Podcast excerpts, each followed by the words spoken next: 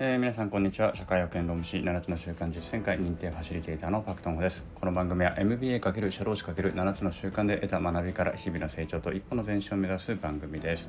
えっ、ー、と9月の3日ですね。9月のあ違うわ。9月の2日ですね。9月の2日土曜日になりました。皆さんいかがお過ごしでしょうか。えっとですね 昨日はですねえっ、ー、とグロービスのうん 広島にいるね、えー、学友の方がこちらに東京に出張でやってこられてですねお会いしましょうぜひお会いしましょうということで連絡をくださったのであの何人かで集まって歓迎会をして楽しい時間を過ごしてきましたで、えーとね、昨日の話の流れの中で出てきたことであってあるし僕自身もずっとねこれまで戻の思っていたことなんですけれども自分の何かね成果を上げようと思ったり目標を達成しようと思った時にやっぱり一番最初に考えなきゃいけないのは体調だなっていうことですね。体がやっぱり丈夫であってその頭がね常に切れるような状態であったりとかあの何、て言うのかな多少の疲れぐらいだったら乗り越えられるような体力だったりとかまずここがないことには自分の目標を達成したりとか勉強したりとか何かいろんなことって全然できなくなっちゃうんだよねっていう話なんですよね。で昨日まあちょっとねあのその広島からやってきた方っていうのが同じ全く年も同じだった学年も全く同じだったっていうことがね、まあ、改めて分かったんですけれども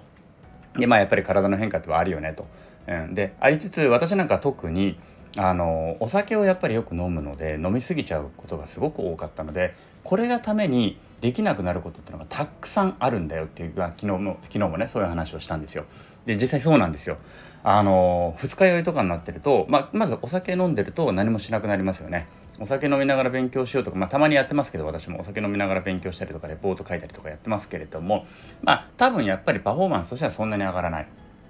あのちょっとイラついた時とかねなんかもう飲まなきゃやってらんねえなんていう時は飲みながらやったりするんですけれどもまあパフォーマンスとしては多分そんなに上がらない。で、えー、基本的にはやっぱり勉強とかになかなか着手できないことの方がやっぱり多いというのが一つ。でもう一個は飲み過ぎて次の日二日酔いになるとえー、勉強は当然できないですね朝起きれないから勉強できないとかっていうのもあるんですけれどもそれ以外にもねいろいろ障害がありまして例えば電車で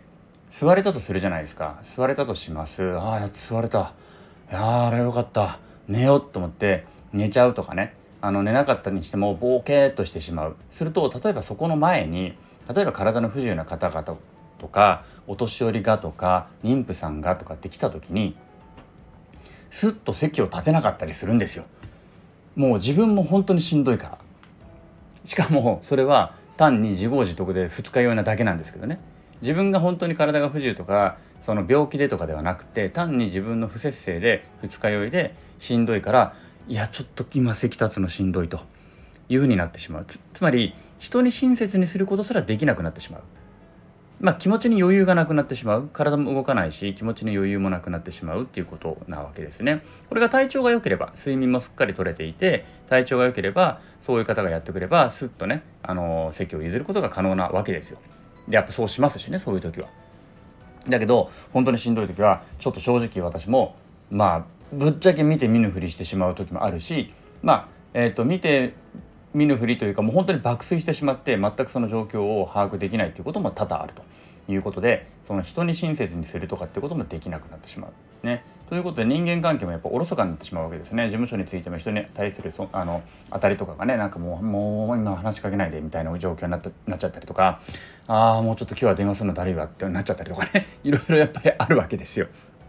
なので体調っていうのをいかに、うん、整えるか特にまあ我々この年になってくるとそうなのかなっていう気もするんですけれどもこれがねあの本当に大事でこれなくして成果は出ないなっていうのを、えー、すごく最近思ってるところであります。まあ最近というかだいぶ前から分かってはいたんですけれども、えー、特にこの40代後半になってね40代半ばぐらいまではギリギリ結構それでもなんかやれやれたんですけれどももう最近は本当にそれがダメで本当にしんどいのでえー、ちょっとこの辺のところをねしっかりとしていかなければいけないなというふうに思ってるわけなんですよね。はいということで、まあ、若い方もねやっぱり体調というのは整えていただく必要があると思いますし特に我々ぐらいのね世代になってくるとこの体調一つによって自分の仕事目標勉強まあ何でもいいんですけどそういったことに対する取り,、えー、取り組み方とか出てくる成果っていうのが全く違うなってことをしみじみと思っている次第であります。ということでみんなで体調を整えていきましょう。私は、えまた今度話しますけれどもねあの原田式メソッドっていうのをちょっとまたこの間あの学んでですねそれにのっとってあのオープンマインド64みたいなのを書いたんですこの話また今度でねしようと思ってますけれども、まあ、そこでね年末までの細マッチョっていうこの目標を掲げたので みんな仕事の目標立ててるのにね私だけあの年末までの細マッチョっていう目標を立ててあのお酒とかもね完全に控えようと思っておりますのでまあ飲み会とかはもちろんね楽しい仲間との楽しい飲み会とかは行きますけれども自分一人で飲んだりとかっていうのはやっぱり基本的には節制していこうと思っておりますのでこんなところで目標を立ててみんなね、あのー、体調っていうのを整えていきましょうというようなお話でありました。それではさようなら。